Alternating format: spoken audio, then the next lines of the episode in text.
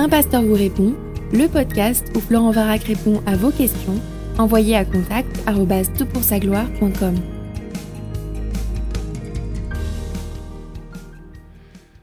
La question est posée. Bonjour Florent. L'Éternel m'a amené à vivre sur une petite île du Pacifique. J'y ai trouvé une église qui m'a accueilli. Le pasteur m'a invité à prêcher. Depuis maintenant deux ans, je parle de sa parole le dimanche. C'est une joie, un défi et un apprentissage. Je pourrais te poser tant de questions sur ce sujet, mais ce qui m'amène est le passeport vaccinal. Ici, nous n'avons pas de Covid et personne n'est vacciné. Mais en tant que chrétien prudent, j'essaye de me tenir informé de la situation mondiale et française. Quand le Covid est apparu, j'ai consulté ta vidéo sur le vaccin et la marque de la bête, car cela me questionnait. J'ai trouvé tes arguments convaincants, mais aujourd'hui, je me repose la question au vu des obligations vaccinales et des restrictions pour les non-vaccinés. D'où ma question, doit-on craindre bibliquement le passeport vaccinal? Je te sais très pris et je te prie de ne pas avoir mauvaise conscience si ta réponse se fait tardive. Je te souhaite beaucoup de courage pour ton ministère et j'espère te revoir autrement que par tes vidéos, fraternellement en Christ. Écoute, merci pour ta question, brûlante euh, euh, d'actualité, bien entendu. Merci aussi pour les mots fraternels et ce sera effectivement une belle fête quand on pourra tous se retrouver. Alors ma perspective n'est pas la perspective d'un médecin, ni même euh, d'une personne engagée en politique. Ma perspective est celle d'un pasteur. Je me pose la question, les questions, ou je réponds aux questions qui me sont posées du mieux que je peux, avec beaucoup de, crainte parfois, en fonction de ce que je comprends, de ce que l'Écriture, la Bible enseigne, référence évidemment pour ceux qui sont euh, chrétiens, notamment chrétiens évangéliques. La Bible seule est vraiment un des points de repère de, notre foi. Alors, je vais essayer de répondre. Il va y avoir des, éléments un peu divergents dans ma réponse et puis j'apporterai une conclusion qui, j'espère, apportera un petit éclairage. Tout d'abord, la définition, c'est quoi le pass sanitaire? Le site du gouvernement français le définit ainsi la présentation numérique ou papier d'une preuve sanitaire parmi les trois suivantes. Premièrement, la vaccination, schéma complet bien sûr. Deuxièmement, un test négatif de moins de 48 heures euh, pour l'accès aux grands événements et puis 72 heures pour l'accès aux frontières. Et troisièmement, le résultat d'un test RT-PCR ou antigénique positif attestant du rétablissement de la Covid-19 datant d'au moins 11 jours et de moins de 6 mois. Voilà les trois éléments qui constituent euh, euh, le pass sanitaire. Il faut en avoir un parmi ces trois. Alors l'objectif du pass sanitaire est précisé, et je cite, le déploiement du pass sanitaire dans le cadre du plan de réouverture du pays vise à sécuriser la reprise des activités qui présentent les plus forts risques de diffusion épidémique.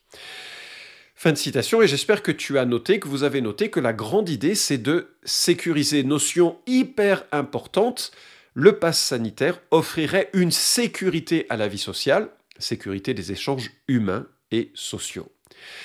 C'est ce qui explique euh, qu'en cas d'absence de ce pass, le gouvernement restreigne les activités sociales, restaurants, cinéma, concerts, centres commerciaux, etc. En l'absence de ce pass, on peut aussi perdre son travail, c'est ce que l'on voit avec certaines professions qui sont euh, euh, obligées de se faire vacciner. Alors il faut bien réaliser qu'il y a deux hypothèses importantes pour justifier de lier le pass sanitaire à la sécurité. Premièrement, c'est que le Covid ou la Covid soit une maladie extrêmement grave sur l'ensemble de la population qu'on veut protéger, puisqu'on interdit le mélange de, cette population euh, vaccinée ou non vaccinée. Deuxièmement, que le vaccin soit, serait efficace pour empêcher la transmission et empêcher la maladie ou la maladie euh, grave. Alors, est-ce que c'est un danger, cette approche des choses? Est-ce que l'on trouve dans l'écriture des éléments qui seraient susceptibles de nous éclairer? Alors, Premièrement, je pense qu'il y a quand même quelques précédents dans l'Ancien Testament dans le sens du pass sanitaire. Il y a dans l'Ancien Testament des maladies graves de la peau. Je pense que la traduction lèpre est erronée, mais ces maladies-là sont contagieuses, rarement guérissables, et la loi prescrit l'exclusion de la communauté. C'était tragique et nécessaire dans une époque pré-médicale et bien sûr en amont de la, de la venue de Christ. Lévitique 13, 45 à 46 nous dit Le lépreux, atteint de la plaie, portera ses vêtements déchirés et aura la tête nue, il se couvrira la moustache et criera Impur, impur Aussi longtemps qu'il aura la plaie, il sera impur. Étant impur, il habitera seul, sa demeure sera hors du camp. Vous imaginez la souffrance de tels individus, vous imaginez la souffrance sociale de telles euh, personnes, une mesure exceptionnelle pour une situation qui devait maintenir, qui devenait aussi emblématique, parce qu'il y a dans ces lois de la lèpre, ou plutôt de, maladie de peau, il y a dans ces lois un précurseur de l'impureté euh, qui reflète le péché et qui trouve en quelque sorte une résolution dans la guérison que Christ offre. C'est un autre sujet, donc je ne vais pas trop euh, euh, m'étendre, mais Dieu prend une maladie particulière, il en fait un emblème en quelque sorte de ce qu'il faut faire. Il y a des mesures euh, donc spirituelles qui sont associées, qui, qui ne trouvent une réponse qu'avec Christ, mais il y a aussi des mesures qui sont de l'ordre médical, qui sont de l'ordre social pour empêcher la contagion. Donc on ne peut pas dire que c'est absolument euh, contraire à toute logique biblique. Deuxièmement, il y a dans l'Écriture une certaine protection des autres et un appel à la responsabilité par rapport à cela je remarque que dans les nombreuses propositions de la loi de Moïse, on voit que Dieu s'intéresse à la protection de la société. Deutéronome 22.8 nous dit, Si tu bâtis une maison neuve, tu feras une balustrade autour de ton toit, afin de ne pas mettre du sang sur ta maison, dans le cas où il en tomberait quelqu'un. Alors, cette loi nous dit qu'on ne peut pas être négligent et qu'il faut anticiper les situations qui pourraient être source de blessures pour son prochain. Alors, je ne sais pas si on doit faire le, parallèle, mais l'idée, en tout cas l'idée euh, généreuse du pass sanitaire dans sa conception, hein, c'est de pouvoir protéger les autres. Et donc il y a cette notion que je dois me protéger pour protéger les autres. Euh, on a donc bien dans la loi des éléments éthiques qui nous euh, invitent à prendre soin des autres et pas les placer dans une situation de danger. Ceci dit, et ce sera une troisième remarque, la santé n'est pas seulement l'absence de virus. L'Organisation mondiale de la santé définit la santé comme, et je cite, un état de complet bien-être physique, mental et social, et ne, consiste, et ne consiste pas seulement en une absence de maladie ou d'infirmité. Et ça, c'est très important. Parce que la santé, c'est pas simplement euh, être, euh, euh, vivre dans un endroit aseptisé, sans aucun rhume, sans aucune crainte, sans aucune. C'est aussi la capacité d'être en relation avec d'autres. Le pass sanitaire, associé aux politiques de confinement, a détruit un lien social qui est un bien tout aussi important que l'absence de virus. il faut bien remarquer que l'OMS, depuis 1946, parlant cela d'un droit fondamental de l'être humain. Et ce qui est intéressant dans cette définition, c'est son amplitude. La destruction d'un lien social, l'opposition manifeste entre vaccinés et non vaccinés, le refus même de soigner une personne non vaccinée, me semble difficilement compatible avec ce que l'on appelle la santé. En cela, je m'interroge sur la portée de ce pass sanitaire euh, et ce qu'il est en train de créer. Autre remarque, je crois que c'est ma quatrième remarque, la notion de compassion et de soin. Quand on lit les évangiles, on est marqué par la présence des miracles de guérison. Jésus guérit abondamment, d'ailleurs tous les malades sont guéris au contact de Jésus, la puissance de guérison est, manifeste, et euh, ça fait vraiment partie de l'une de ses grandes activités, non pas en tant que médecin, mais en tant que personne qui atteste d'une réalité bien plus importante parce que euh, toutes les personnes que Jésus a guéries sont quand même mortes hein, plus tard. Donc c'était un signe plus qu'une réalité euh, qu'il voulait mettre en place pour, l'ensemble de l'existence. Un signe de quoi? Ben, Il l'explique lui-même, Matthieu chapitre 9 verset 6 nous dit, Or, afin que vous sachiez que le Fils de l'homme a sur la terre le pouvoir de pardonner les péchés, lève-toi, dit-il au paralytique, prends ton lit et retourne chez toi. Qu'est-ce que ce passage nous indique? C'est que le signe de la guérison que Jésus accomplit, que les apôtres accompliront dans le livre des actes des apôtres, sont des attestations que quelque chose est maintenant disponible, le pardon des péchés, la vie éternelle, une relation avec Dieu. Et donc, euh, dans, cette perspective, on, est conscient que l'on est confronté à, un Dieu qui voit les souffrances et qui veut y remédier, qui atteste en cela que on, doit courir à lui pour trouver un plein refuge, pour trouver un accueil, pour trouver une restauration qui est beaucoup plus globale qu'une restauration de la santé. Cette section, c'est la compassion et le soin, et on voit que Jésus a une compassion et qu'il porte un secours auprès des démunis. D'ailleurs, d'une manière générale, Dieu vient au secours des plus démunis. Le psaume 68, 6 nous dit que le Père des orphelins, le défenseur des veuves, c'est Dieu dans sa sainte résidence. Donc Jésus va au contact des malades, y compris des lépreux. Jésus vient démontrer son amour, sa compassion, telle qu'on peut la découvrir dans l'Ancien Testament. Exclure le malade, c'est difficilement compréhensible. Et exclure le malade potentiel me semble terrible et terriblement contraire à l'esprit de l'Évangile. Je n'ose pas imaginer les réactions qu'aurait suscité un tel passe sanitaire au début du sida. Les réactions auraient été euh, immédiates pour euh, euh, exprimer un, désaveu, alors que le sida, pour le coup, est bien plus mortel que le Covid, même si les modes de transmission sont peut-être un petit peu plus étroites et en tout cas plus, plus faciles à prévenir. Cinquième remarque, la distinction entre les hommes. En tant que société, nous avons énormément de mal à créer des liens entre les hommes. Euh, les séparer, ça fait partie d'un côté de l'œuvre du diable, mais aussi de l'œuvre de la chair. On aime séparer les hommes euh, en fonction de la couleur de leur peau, en fonction de leur statut social, en fonction de leurs études, en fonction...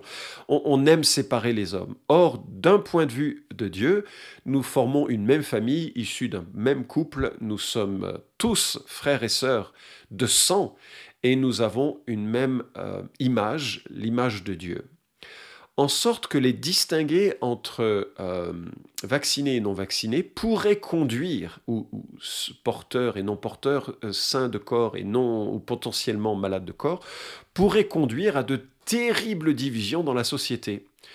Je, ne veux pas m'imaginer que ce serait le cas, mais je suis surpris de voir que dans certains pays, et je crois que le Rwanda a connu euh, un génocide absolument terrible, qui a commencé par le matraquage d'une d'une tribu sur une autre, d'une population sur une autre, qui considérait que les autres étaient des cafards. Et ben, qu'est-ce qu'on fait des cafards? On les écrase.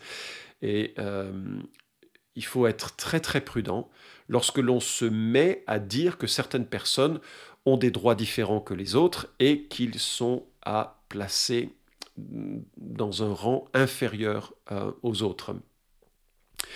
Alors, j'ai encore deux autres remarques. Euh, je voudrais distinguer le sauveur des sauveurs. Alors je sais, ça fait partie des remarques un peu pêle-mêle et j'espère qu'à la fin, ça, donnera une... je vais nouer la gerbe, j'espère de façon euh, suffisante. Euh, je suis frappé par le discours d'absolutisme des partisans du vaccin.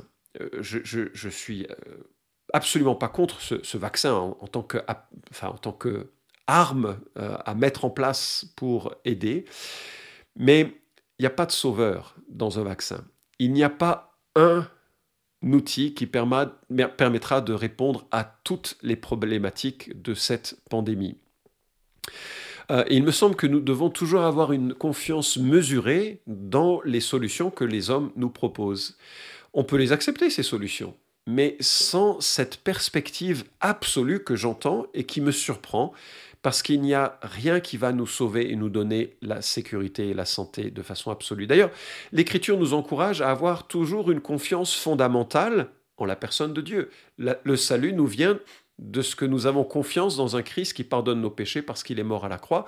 Nous nous repentons de nos péchés avec confiance, nous, plaçons vraiment notre confiance en lui. Lui sera notre Sauveur, notre guide, on marche avec lui. Et quelque part, j'ai l'impression qu'il y a un, décalage et un déplacement de cette confiance dans des solutions euh, face à, la peur de la mort, face à la peur de la maladie. Et je pense qu'il y a un absolutisme euh, euh, dans, ces, perspectives qui est probablement exagéré. Et, même du temps de l'Ancien Testament, il y a ce verset un petit peu surprenant de Chronique 16, 12, qui nous dit que la 39e année de son règne, Asa eut les pieds atteints d'une très grave maladie. Toutefois, même pendant sa maladie, il ne rechercha pas l'Éternel, mais consulta les médecins. Je suis pour les médecins, hein. je suis très reconnaissant pour les médecins. Mais il y a cette notion qu'un médecin est un petit sauveur, dans, un sens, avec toute la reconnaissance que je peux adresser, c'est un petit sauveur dans le sens, euh, il ne va pas sauver ma vie, il va pouvoir m'aider à faire face à certaines maladies, guérir de certaines maladies, m'accompagner sur certaines maladies pour que j'aille mieux, pour euh, diminuer la souffrance, etc. Mais ce n'est pas un absolu. Et je, je, crois qu'il y a une, une confiance un peu absolue qui est parfois mise en avant, qui me semble problématique au regard de l'ensemble de l'expérience humaine. Les entreprises de vaccins ne sont pas des sauveurs ou peut-être des petits sauveurs, c'est tout, mais pas des grands sauveurs. Ce sont des entreprises soumises à la pression des actionnaires, elles offrent un service, elles en reçoivent une rémunération. Il ne faut pas imaginer que ce sont des temples de vertu, ni des temples de violence, c'est juste une entreprise, une entreprise qui mourra un jour. Certaines de ces entreprises euh, n'ont pas toujours euh, une réputation euh, parfaite, c'est le moins qu'on puisse dire, mais là je ne vais pas rentrer dans ce détail, parce que justement l'amour de l'argent est la racine de tous les maux, et la pression de faire de l'argent est une pression qui peut conduire parfois à des raccourcis. Alors, J'en viens maintenant à ta question. Est-ce le prélude d'un monde totalitaire? Parce que c'est finalement ça ta question. Est-ce qu'il faut craindre le passeport vaccinal dans le sens où est-ce que c'est quelque chose qui nous annonce euh, la, fin des temps. C'est un peu ce qui a été évoqué, c'est un peu ce qui a été évoqué dans la question que j'avais abordée sur la marque de la bête. Ma réponse, c'est que tout est toujours possible, mais que c'est bien trop tôt pour le discerner. Euh, c'est tout autant possible que ce soit une proposition temporaire, logique, prise par des hommes euh, pris de court, et franchement, j'espère que vous priez pour les hommes politiques en ce moment. C'est pas évident les décisions qu'ils doivent prendre. Logique pour la crise actuelle, mais qui un jour sera laissée de côté parce qu'on aura des traitements, parce que peut-être les, vaccins auront prouvé leur efficacité, euh, qu'on va trouver d'autres choses, etc. Euh, donc c'est possible que ce soit un élément, un outil temporaire et utile pour aider notre société et que bientôt on va pouvoir euh, s'en débarrasser. C'est aussi possible qu'il y ait là une forme de répétition générale pour quelque chose de bien plus machiavélique. On le verra, on ne peut pas le dire maintenant. Il faut bien réaliser que chaque fois qu'il y a eu des événements un peu marquants de l'histoire humaine, les hommes et les femmes ont cru y voir un signe de la fin des temps et se sont chaque fois trompés. Donc les signes de la fin des temps, c'est quand même assez, c'est plus précis que ça et c'est plus euh, direct que ça. Tout le monde a cru hein, que Hitler n'était pas était l'antichrist, bah c'était pas lui. Bref. Alors, euh, à mon sens, ce serait super, hyper grave si le pass sanitaire était pérennisé ou pire, s'il était étendu. Tu peux pas vivre en société si tu n'es pas vacciné contre la grippe, contre l'hépatite B, contre si tu prouves que tu pas que tu as le sida, etc., etc., l'herpès, euh, tu n'as pas la varicelle ni le rhume, etc. Ce monde-là serait absolument terrifiant parce qu'il exigerait une forme de contrôle sur la santé qui serait bien loin de la notion de santé en fait. Alors oui, ça peut devenir un, problème, et en même temps, nous ne faisons que récolter ce que nos sociétés ont semé, et j'ose dire ce que toi et moi, nous avons semé. semé. Nous voulons la paix et la sécurité, nous, nous, voulons, nous que nos gouvernements s'en occupent. Cette semaine, j'ai lu le livre de Stanley euh, Étranger dans la cité, et j'ai trouvé cette citation très pertinente. L'État-nation a pris la place de Dieu. La responsabilité de l'éducation, de la santé et de l'assistance publique, qui autrefois relevait de l'Église, repose de plus en plus sur l'État-nation. Ce phénomène s'est accéléré au XXe siècle avec l'apparition de l'État-providence. Les gouvernements sont alors supposés pouvoir, pouvoir et devoir fournir ces choses que les générations précédentes n'attendaient que de Dieu. Être libérés de la peur, de la faim de la maladie et de la privation, en un mot, le bonheur. Fin de citation. Le contrôle de l'État sur la santé, dont le pass sanitaire est l'un des témoins, c'est le fruit de notre exigence d'une santé gratuite qui vient de l'État. Maintenant, c'est l'État qui, payant, exige certaines contreparties. C'est un peu le mode de fonctionnement que l'on reçoit à cause de ça. Mais en réalité, ce qui m'inquiète beaucoup plus que le pass sanitaire, c'est la totale impunité de Facebook, Twitter et de YouTube pour, pour censurer pardon, des idées différentes sur cette question. Et je comprends la notion de lutte contre les fake news, c'est détestable. Euh, il y en a plein sur les choses religieuses, ça inquiète personne, mais il y en a beaucoup sur euh, ces questions de vaccins, de maladies, du Covid, etc. Je comprends cette notion, mais aujourd'hui, si vous avez une perspective différente sur la narrative qui vous est proposée, vous êtes automatiquement classé parmi les euh, complotistes et par les fake news. Aujourd'hui, si vous avez un avis différent sur la sexualité humaine, sur les rapports entre les races, sur l'évolution, sur les vaccins. Je parle là, bien sûr, sur l'évolution sur les races, vous avez entendu ce que j'ai dit, je crois qu'il n'y a pas de race, nous sommes tous une même famille. Mais si vous avez, euh, par rapport à tout ce qui est de la cancel culture, euh, culture aux États-Unis, par exemple, si vous avez un avis différent, et pour nous qui sommes dans, une, dans un schéma biblique sur l'origine de la vie, sur l'origine de la terre, vous êtes censuré. Vous êtes mis dans les moteurs de recherche au plus bas des pages. Et à mon sens, cette fin du débat est le vrai problème qui est derrière ce, euh, euh, pass sanitaire.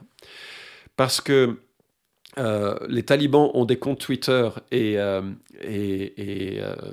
Facebook. Certains présidents de démocratie, alors aussi étranges qu'ils étaient, ont été virés. Mais qui détermine ce qui est légitime? On n'est plus dans une démocratie où les avis sont audibles, même les plus farfelus, et où les gens euh, prennent le temps de les évaluer. On est sur un monde où quelques personnes disent ce qu'il peut être, ce qui peut être cru. Rod Dreher, qui est un journaliste d'origine méthodiste, puis converti au catholicisme, puis converti à l'Église orthodoxe, ça vous montre la profondeur parfois de ses, euh, de ses croyances religieuses. C'est un journaliste qui est très à droite, donc je mets en garde la citation que je vais lire, mais il s'intéresse à la monopolisation actuelle de la pensée et il note que ce sont les élites qui façonnent une narrative générale, qui oriente les masses, et que les révolutions ne commencent pas avec les masses, mais avec les élites. Et c'est ça peut-être le danger.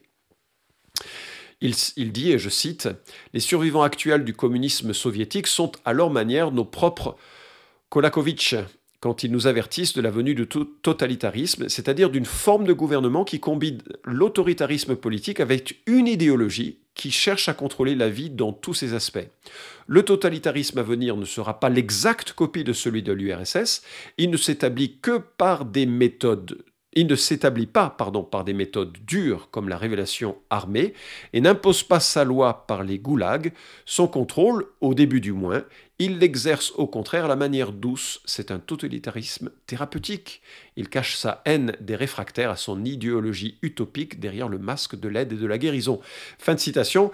J'étais absolument scotché par cette citation. Euh, je ne suis pas forcément d'accord avec toutes les thèses qu'il évoque, mais pour moi, c'est cela. Alors, doit-on doit craindre le pass sanitaire? Ben, Tout dépend de ce que les hommes en feront.